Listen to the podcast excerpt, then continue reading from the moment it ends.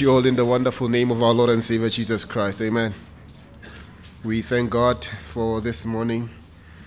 Um, indeed, great is His faithfulness unto us, even as we think about what um, God keeps doing in our lives and how He He protects and preserves us in His kindness and in His in His love. We thank God that He brought us together to fellowship together even under the preaching of His Word. Um, we continue our series on a church after God's own heart, and today I want to look at the fact that a church after God's own heart is mission driven. A church after God's own heart is mission driven, and we're going to look at Matthew chapter uh, 28, verse 18 to 20. Matthew chapter 28, verse 18 to 20, and I'm going to read from the ESV um, Bible. Matthew chapter 28, verse 18 to 20. Let me read from verse 16 just to gain, to gain a bit of context on, on the passage. Now, the 11 disciples went to Galilee to the mountain to which Jesus had directed them. And when they saw him, they worshipped him, but some doubted.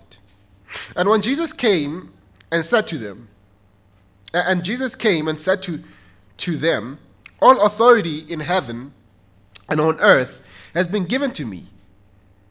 Go, therefore, and make disciples of all nations, baptizing them in the name of the Father and of the Son and of the Holy Spirit, teaching them to observe all that I have commanded you. And behold, I am with you always to the end of the ages.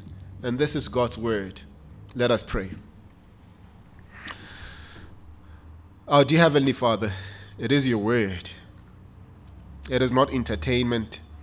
It is not something that we hear and continue on moving with our lives. We, we hear your word and it bears witness to our souls and our consciences. We pray that even this morning, oh God, you will convict us as we hear your word. It will be something that drives us, oh God, to, to love you and to honor you and to glorify you, oh God. We pray, Father, help us to hear your word with our spiritual ears and open our hearts, oh God. In the name of Jesus Christ, glorify your name as we hear your word today. Amen. What comes into your mind when you, you think about the Titanic? What comes into your mind? I, I know that most, uh, a lot of people, for, for most people, what they think about, they think about a man who, who, who, who was in love with a woman and he died for that woman, um, uh, saving her uh, so that she, she does not drown. But what if I told you that that story is false. That it never happened. That it's not a historically accurate uh, uh, uh, presentation of what happened during the Titanic. It's a story that was written by the directors. Uh, uh, they just wrote a romantic story of a man who, who, who sacrificed his life for, for a woman named Rose. There was never a woman named Rose in the Titanic. There was never a man named Jack in the Titanic. But there's a true story that all of us must know about the Titanic. I think it's very important to know this story. There was a man by the name of John Harper who was invited to preach in a church in America, uh, Moody, uh, Moody Church in Chicago.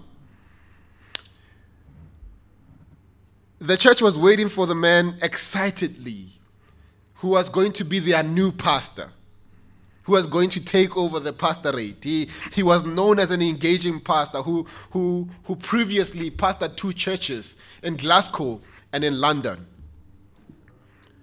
Now, when the Titanic, we know the story, right? Uh, some of the story is, is, accurate. Yes, the Titanic did hit the, the iceberg. When the Titanic hit the iceberg, um, John Harper successfully led his daughter to a lifeboat. he was traveling with his six year old daughter. He was a widower, and he was, uh, I think he was 39 years old. So he led his daughter uh, safely to, to, to the lifeboat. But instead of joining his daughter in the lifeboat, and he had space to join her, he rather chose not to. And his reason was very simple. Somebody needed to hear one more time. They needed one more chance to hear about Christ. So he swam back into the cold, freezing waters, going from person to person, telling them about Christ. As the Titanic was sinking, John Harper was heard shouting out in the waters, Women, children, and the unsaved into the lifeboats. Even after, as he was sharing the gospel to people in the water, one man refused uh, the, the gospel offer of salvation. John, John Harper took out, uh, to, took off his life vest and gave it to the man and said, You need this more than me. He, he continued swimming from person to person, sharing the gospel, and he eventually died of hypothermia. He froze to death in the water before, um, but that was not before he he shared the gospel, witnessing to, uh, uh, of Christ to, to people that were dying, literally about to die. And he was telling them about Christ. Then he dies of hypothermia. Four years later, after the tragedy, you can even search this on the internet or you can research about it on, on the, uh, uh, in, in, libraries. After, after four years of the tragedy, uh, uh, uh there was a, a Titanic uh, survivors meeting in, in, in Ontario, Canada. One survivor recounted his interaction with, with John Harper in the middle of the icy waters of, of the Atlantic.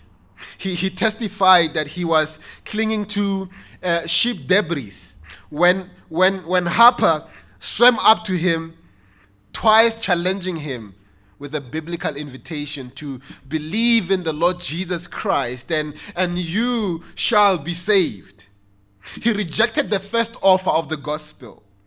Yet, given the second chance, with, with, with, miles of water beneath his feet, the man gave his life to Jesus Christ. Then Harper succumbed to the watery grave and died. But this new believer was rescued by a returning lifeboat. As he concluded his remarks at the Ontario meeting of survivors, he simply stated this. He said, I am the last convert of John Harper. I am the last convert of John Harper. Now, when we think about this story of this man, we, we, we can see that this man was consumed by his master's charge to make, his, to make disciples. He, he made his life all about sharing the gospel. He, he made it a passion in, in, in, in his life to make sure that people heard the gospel. And he died preaching the gospel. He made it his mission and I want to, to, to, to put it to you this morning that the mission of the church is this mission. We must be mission driven as the church. We must be consumed about reaching out to people with the gospel. This is something that must be in our DNA as the church. In fact, it is not something that we must be reminding each other. It it's not something that we must be steering each other about. It is something that we must be doing already, naturally. As we look at this passage in Matthew chapter 28, this passage is referred to as the Great Commission. It is a commission that Jesus gives his disciples to reach out to the world with the gospel message. And when you look at the context, you see that the Great Commission comes right after the resurrection of Jesus Christ. Matthew records the, the resurrection in verses 1 uh, to verse 10 of, of chapter 28, where Mary Magdalene and the other Mary went to, to see the tomb where Jesus was, was laid. And to their astonishment, when they got there, they found the tomb was empty, and an angel announced to them that uh, announced to them the resurrection of Jesus Christ. And in verse 6, um, the angel says this He says, He is not here speaking about Christ. He's not here, for He is risen. As He said, Come and see the place where He lay. So, a few moments later, after this encounter with the angel, uh, Jesus appears to them as they are going to inform the disciples of what they have experienced and, and of the good news of, of, of his rising. And in verse 9 and 10, this is what Jesus says to them. He says, uh, we, we are told, and, and behold, Jesus met them and said, Greetings. And they came up and, and took his feet and, and worshipped him. Then Jesus said to them, Do not be afraid. Go and tell my brothers to go to Galilee, and there they will see me. You see, here in our passage in verses 18 to verse 20, Jesus is with, with his disciples in Galilee. And you can almost sense the, their joy and, and their disbelief the previous day, they were hiding themselves with, from fear that they might also face the same fate their master faced at the, the hands of the Romans. But now they are joyfully looking at Jesus Christ who rose from the dead, who defeated death. Now they are standing in front of him, they are risen Lord, the conqueror himself and he gives them the Great Commission. And, and I want us as we look at this Great Commission to, to, to just observe a few things just make a few observations before we go into detail.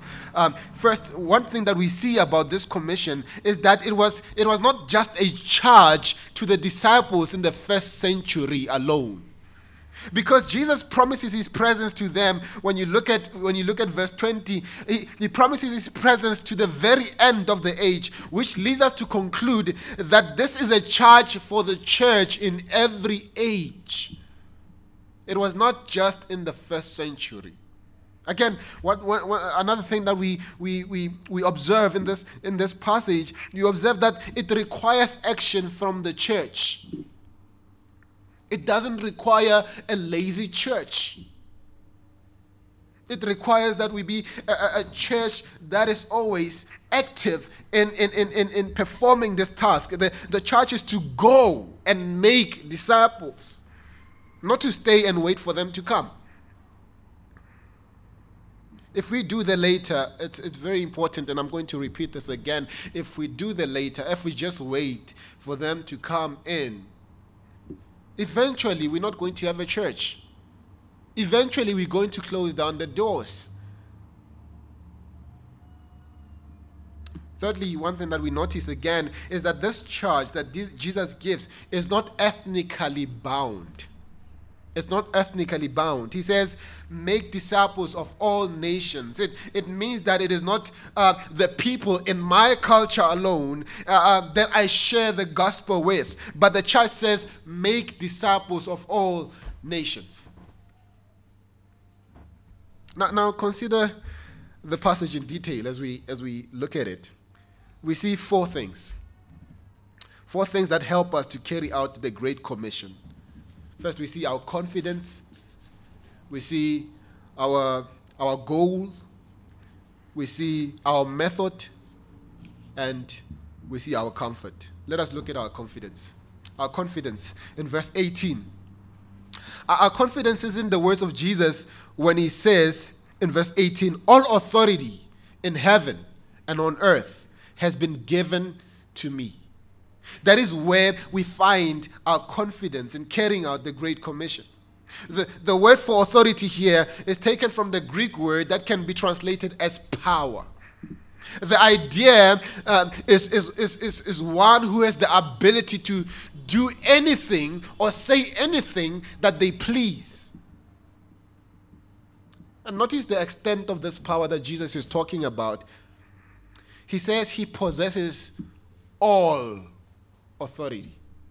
not some of authority. He possesses all authority, meaning that there is nothing that is, eh, that, that is not under his power. All authority. And notice again the scope of his power. He says, in heaven and on earth. He has all authority, the extent, the scope is, is, is in heaven and on earth. In other words, the Lordship of Jesus Christ is universal. The testimony of the, the gospel, according to Matthew, with regards to the authority of Jesus, is very clear. When we look at Matthew chapter 7, verse, 20, verse 29, we, we see that there was authority in his teaching. In, Matthew chapter 8, verse 1 to 13, he exercised authority in healing. In Matthew chapter 9, verse 6, he exercised authority in forgiving sin. In Matthew chapter 10, verse 1, he exercised authority over Satan and demons. In Matthew chapter 14, verse 22 to 23, he exercised authority over nature itself. And here in chapter 28, verse 18, Jesus makes it clear that he has all authority. Warren Wiersbe comments on this passage saying, Since Jesus Christ today has all authority, we must obey him without fear. No matter where he leads us, no matter what circumstances we face, he is in control. By his death and resurrection, Jesus defeated all enemies and won for himself all authority. You see, the fact that our Lord has all authority gives us confident, confidence in the fact that we, we can carry out the Great Commission uh, and there is nothing, we know that there's nothing that can stop his sovereign plans. This authority also gives us confidence to carry out the goal of the Great Commission. Which leads us to our, our second point. We see our confidence first in verse, verse 18. Now we see our goal. Verse 19a. Verse 19a. Look at verse 19a. He says, Go therefore and make disciples of all nations. Go therefore and make disciples of all nations. Our goal. Jesus announces to the disciples uh, his authority over all things. And then he says, Go therefore and make disciples. In other words, Jesus' universal lordship demands a universal mission. He is Lord over heaven and earth. Universal lordship. And so, because he is Lord over heaven and earth, he demands that we go into all the world to announce his lordship. So, in this verse, the key words that stand out are the words go, are the words make disciples, and the words all nation. And, and we have already noted that Jesus here is not speaking to the 11 disciples that are with him alone, but he's speaking to every Christian in every age. In other words, making disciples must be the goal of every single Christian. The, this command to make disciples is all inclusive in terms of who we reach out to. He says, make disciples of all nations. The Greek word here for, for nations is ethnos. It's ethnos. This is where we get our English word ethnicity. Immediately we can see Christ's desire for the face of his church, right? We can see what Christ wants his church to look like, right? A, a, church that is filled with people from every tribe, tongue, and nation, with, with, with people from all ethnos. This is what Christ wants his church to be like at the end of the day. He, he doesn't want his church to be isolated by ethnicity. He doesn't want his church to be isolated by language especially in a city like this, where there are uh, different people from every tribe, from every tongue, from every nation. The, the, the goal of the church must not, we must not have a target market, right? We must have, not have a target market where we say, no, we reach out to these kinds of people alone. We reach out to each and every single one who needs to hear the gospel. And who needs to hear the gospel? Everyone. So we see our goal here. Every Christian must be in the business of making disciples, in the business of evangelism. It, it is not something that we relegate to the pastor and say, you know, it's, it's the pastor's job. Or something that we say, no, we, we, we, we leave to Christians who, who have that desire, right? The, who Christians who have a greater interest in the things of God. No one can look at the Great Commission. And, and, uh, uh, uh, being a Christian, I'm talking to Christians, no one can look at the Great Commission as a Christian and saying, This is not something I'm interested in. We must ask about your Christianity. John, John, uh, J.I. Packer rightly says this. He says this. He says evangelism is, an, is the inalienable responsibility of every Christian community and every Christian person. We are all under orders to devote ourselves to spreading the gospel and to use all our ingenuity and enterprise to bring it to the notice of the whole world. The Christian, therefore, must constantly be searching his conscience, asking himself if he is doing all that he might be doing in this field. For this is a responsibility that cannot be shrugged off. No one can say, This is not my thing. It's not, this is supposed to be your thing as a Christian. You, you, as a Christian, you must be consumed about the mission of our Lord. And if you are not, you must ask yourself where your heart is. And it is sad today to see Christians moving away from this mission of making disciples. To see Christians relegating it to, to, to, to the pastor and saying, This is the pastor's work. This is not the pastor's work, this is the church's work. This is the work of every Christian. Francis Chan wisely observes, saying this. He says, Why is it that we, we see so little disciple making taking place in our church today? Do we really believe that Jesus told his disciples to make disciples? Uh, Jesus told his early followers to make disciples, but want 21st century church to do something different? None of us would claim to believe this. But somehow we have created a church culture where the paid ministers do the ministry and the rest of us just show up, put some money in the plate, and leave feeling inspired or, or fed. We, we have moved so far away from Jesus' command that many Christians don't have a frame of reference for what disciple making looks like.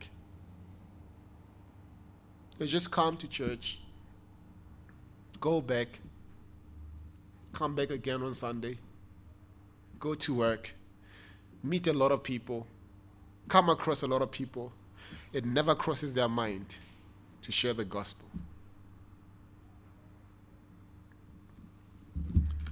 You see, the desire to make disciples first flows from our personal faith and, and realization of the joy and peace that we have in Christ because of being saved.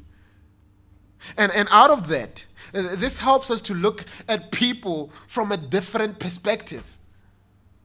It helps us to look at people from a different eye. That, that the greatest need of man is a relationship with God through Christ Jesus. And, and, and we, we start to seek to let people know of this joy, of this peace that is found in Christ. It's like a beggar who has found where the bread is and going back to tell other beggars that there's abundance of bread there. J.R. Packer says again the truth about salvation has been made known to us, not, not for us simply to preserve it, though we must certainly do that, but also primarily for us to spread. Once we know this truth about Christ, this peace that we find in Him, this joy that we find in Him, we must, uh, we must have that desire to spread it.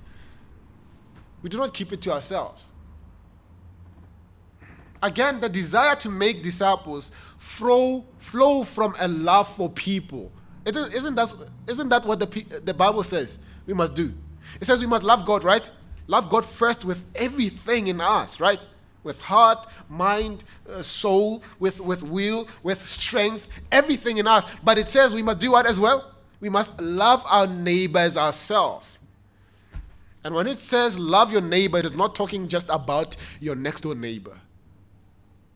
It is talking about each and every one that you encounter. True love for someone is displayed in seeking their good and their welfare. And what better way to do that by, than by telling them about Jesus Christ?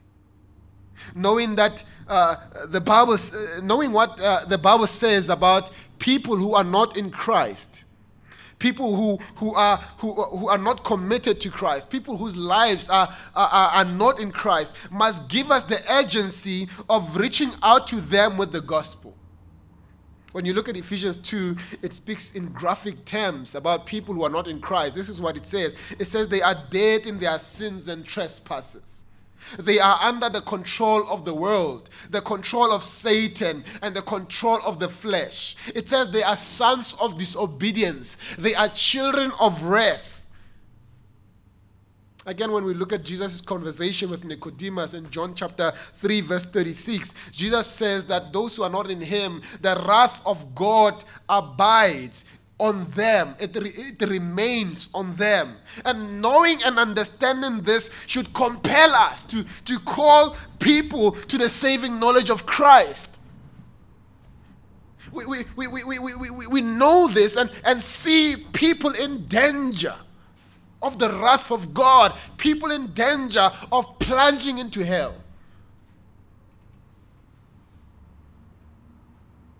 That is the greatest act of mercy, the greatest act of love to tell people about Christ.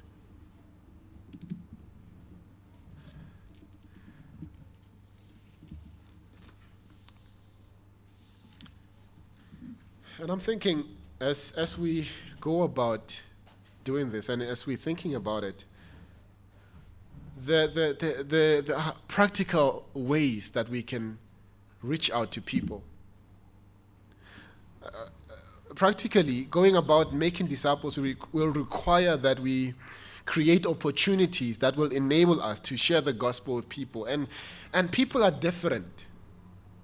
Sometimes you, you will need to build close bond, bonds with people in order to, for them to trust you with, with saying things in, in their lives and, and, and, and, and, and sharing the gospel with them. So, uh, when we think about it practically, because we are living in this world and we, we, we, we do things that people do, you could make sure that you only get your hair done in the same place every time. That you know your hairdresser. Get to interact with them. Know about their families. You, you could go have your coffee in one shop. Go to one coffee shop over and over and over again until they know what kind of coffee you want before you even ask. Go to the same park. Make opportunities, gain these opportunities of one day sharing the gospel with these people, inviting people over for dinner. We, we, we don't isolate ourselves as Christians. Amen? Christians don't isolate themselves from the world. Of course, we must not engage in, in worldliness, but we don't isolate ourselves in the world. The Bible calls us the salt of the world, it's, it calls us the light of the world. What are we doing? Practically, these are things that we must be doing. Get to know people around you. Get to know the guy who, who cuts your hair, Brother Obey. Get to know the, the, the lady who does your hair. get to know these people, form bonds of friendship, of, of closeness, so that you can speak into people's lives. It's very important that we, we approach people with respect, with, with courtesy. That we do not treat people as cases, right? As projects. We, we, we don't just go there and shoot and expect something to happen. Sometimes it's just going back over and over and over again. I know how many times I've refused the gospel from people but I know people did not give up on me. They kept on doing what? They kept sharing the gospel.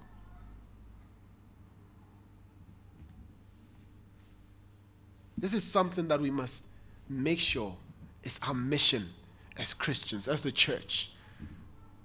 We must make a difference in the world, and the only way we can make a lasting difference is through this great commission, is sharing the gospel with people.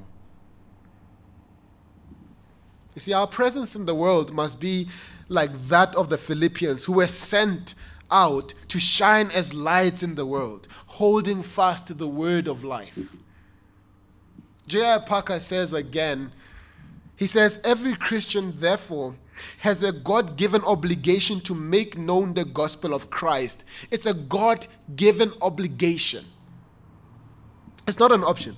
And every Christian who declares the gospel message to any fellow man does as Christ's ambassador and representative, according to the terms of his God. God given commission. Such is the authority and such the responsibility of the church and of the Christian in evangelism. When, we, when, we, when, we, when we're looking at this goal of the, of the church to make disciples, to go and make disciples, this is the heart of God. This is the heart of Christ. We know that when Christ looked at the crowds, he would feel compassion for them because they were like sheep without a shepherd. Now we are the shepherd. We have found, we, we are the sheep who, has, we have found a shepherd. And we go out there to reach out to other sheep who are lost and say, There's a great shepherd who loves you. There's a great shepherd who laid his life for you. Come to him. His arms are wide open. This is our mission. This is our privilege. This is something that we must be doing as a church.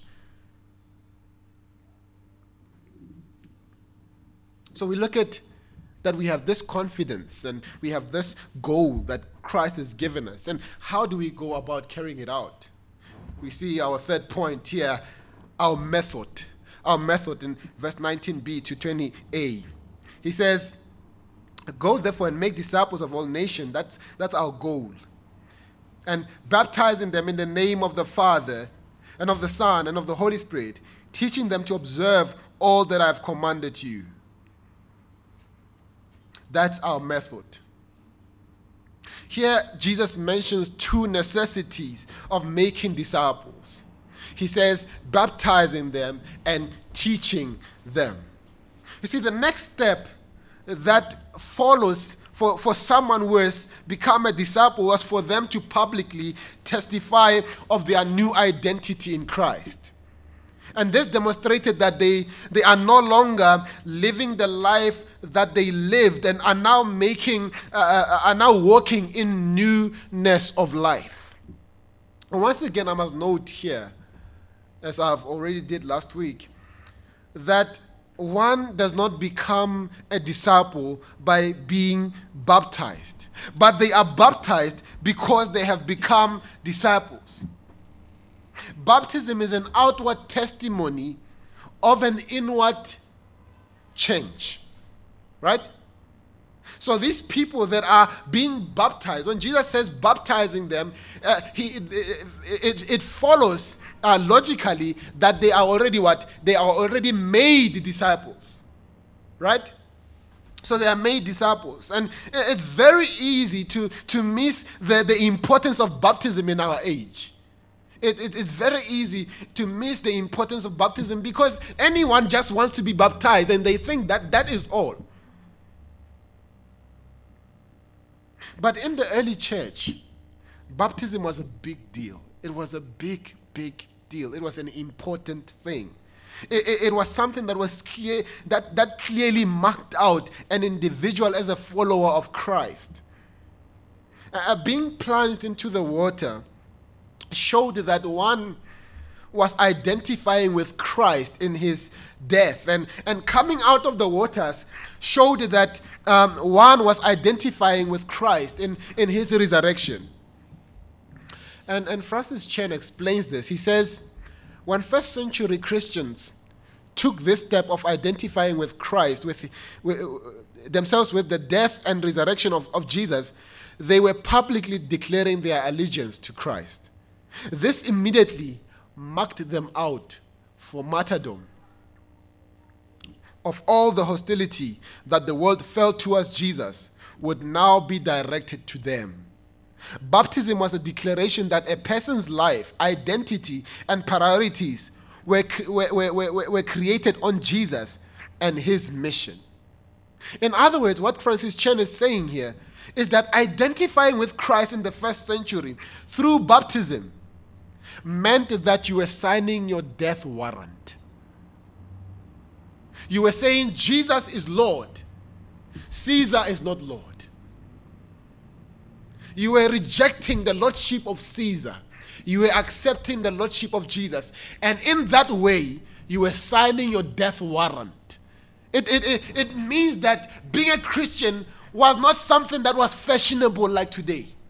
It was not something that people put on a CV and it's easy for them to get a job because of that. It meant that you, you became ostracized when you identified yourself with Christ. It, it meant that you, you, you presented yourself to persecution.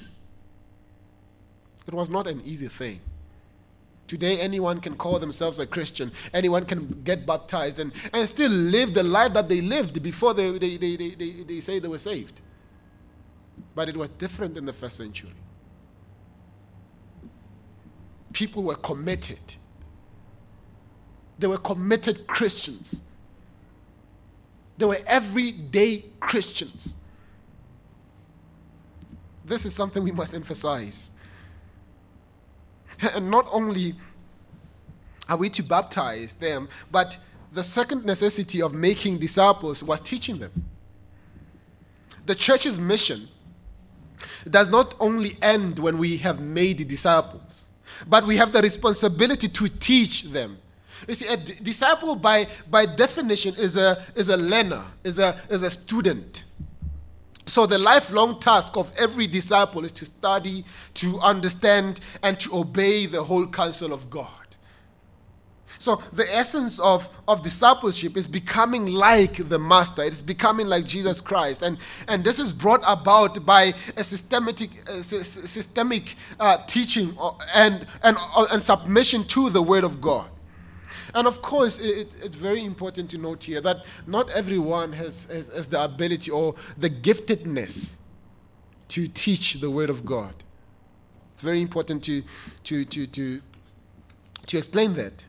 But I believe, listen very carefully, I believe that every Christian, every Christian, everyone who says I'm a Christian must have the ability to explain clearly what the gospel is.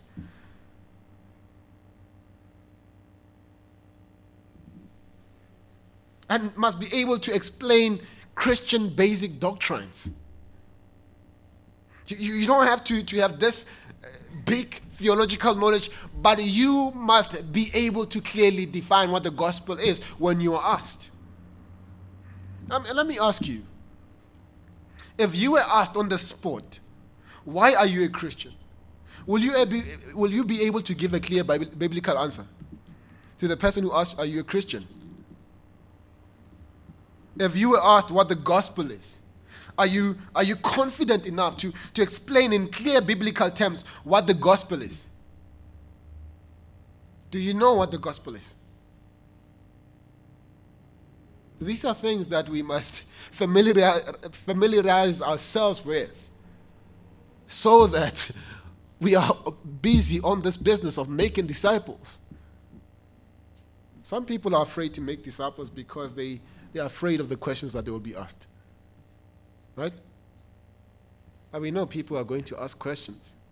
and you're wondering, what am I going to say? You must be spending time in the Word of God so that when you make a disciple, you'll be able to teach that disciple. So we see our confidence, we see our goal, we see our method. Then we see, lastly, our comfort. Our comfort. In verse 20b, listen to what Jesus Christ says. He says, And behold, I'm with you always to the end of the age. Our comfort is in this very last words that Jesus gives of assurance to his disciples. And behold, I'm with you always to the end of the age. Uh, Jesus is, is not only in our midst when we gather together, but he's also present with us as we daily witness through the gospel. He, he had remained on the, eh, eh, I'm sorry, if he remained on the earth, if he remained on earth, Jesus could, could have not fulfilled this promise. It was when the Spirit came that Jesus could be with his disciples no matter where they were. So we can be confident, we can be comforted by the very fact that he is with us always. When, when Dr. G. Campbell told about his experience uh, in, in his life that involved this very statement, it, it was early in his Christian life when he used to visit uh, several women once a week to read the Bible to them. And when he came to the end of uh, Matthew's gospel, this is what he read. He read, Lo, I am with you always, even to the very end of this age. Then he added, after reading that line, Isn't that a wonderful promise? One woman quickly replied to him and said, Young man, that is not a promise, it is a fact. It is a fact. Jesus is with us. And Warren Wiersbe says concerning these comforting words from our Lord there are no conditions for us to meet, even to believe, for Jesus is with us. Paul discovered this, this to be true when he was seeking to establish a church in a difficult city of Corinth. Obeying this commission, Paul came to the city in Acts chapter 18, verse 1, warned the people to Christ and baptized them in Acts chapter 18, verse 8, and taught them the word in Acts chapter 18, verse 11. When, when the going was getting tough, Paul had a special visit from the Lord, and the Lord said to him, Be not afraid, for I am with thee. Theologians say that the word do not be afraid appears about 365 times in the Bible. I haven't, I haven't uh, uh, done the research myself, to look at how many times it appears, but I, I, I trust that that's how many times it appears. And some make the application and say it's every do not fear for each and every day of the year. 365 times the Lord said, Do not fear.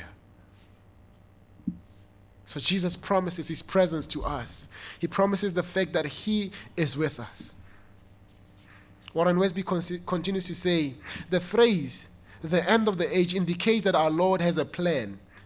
He is the Lord of history. As the church follow his leading and obeying his word, they fulfill his purpose in the world. It will, it will all come to a climax one day. Meanwhile, we must all be faithful. We must go about committing ourselves to this great commission of our Lord. And in conclusion, I want to say to you considering the fact that we have full confidence in the authority of our Lord, that our goal is clear, that it is not vague, that our method has been given by our Lord, and in carrying it all out, we have a comfort in the very fact that He is with us. Is there anything that is stopping you from obeying Him? Is there anything that is stopping you? Is there any reason why we should not be on a mission as a church? Do we have any reason that we can give our Lord and say, Lord, please excuse us? Excuse us. We, we, we, we're not going to be involved in that. We abstain. Right? Is there any reason?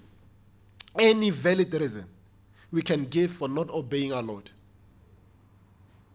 You can answer that question. It's a no, right? It's a no.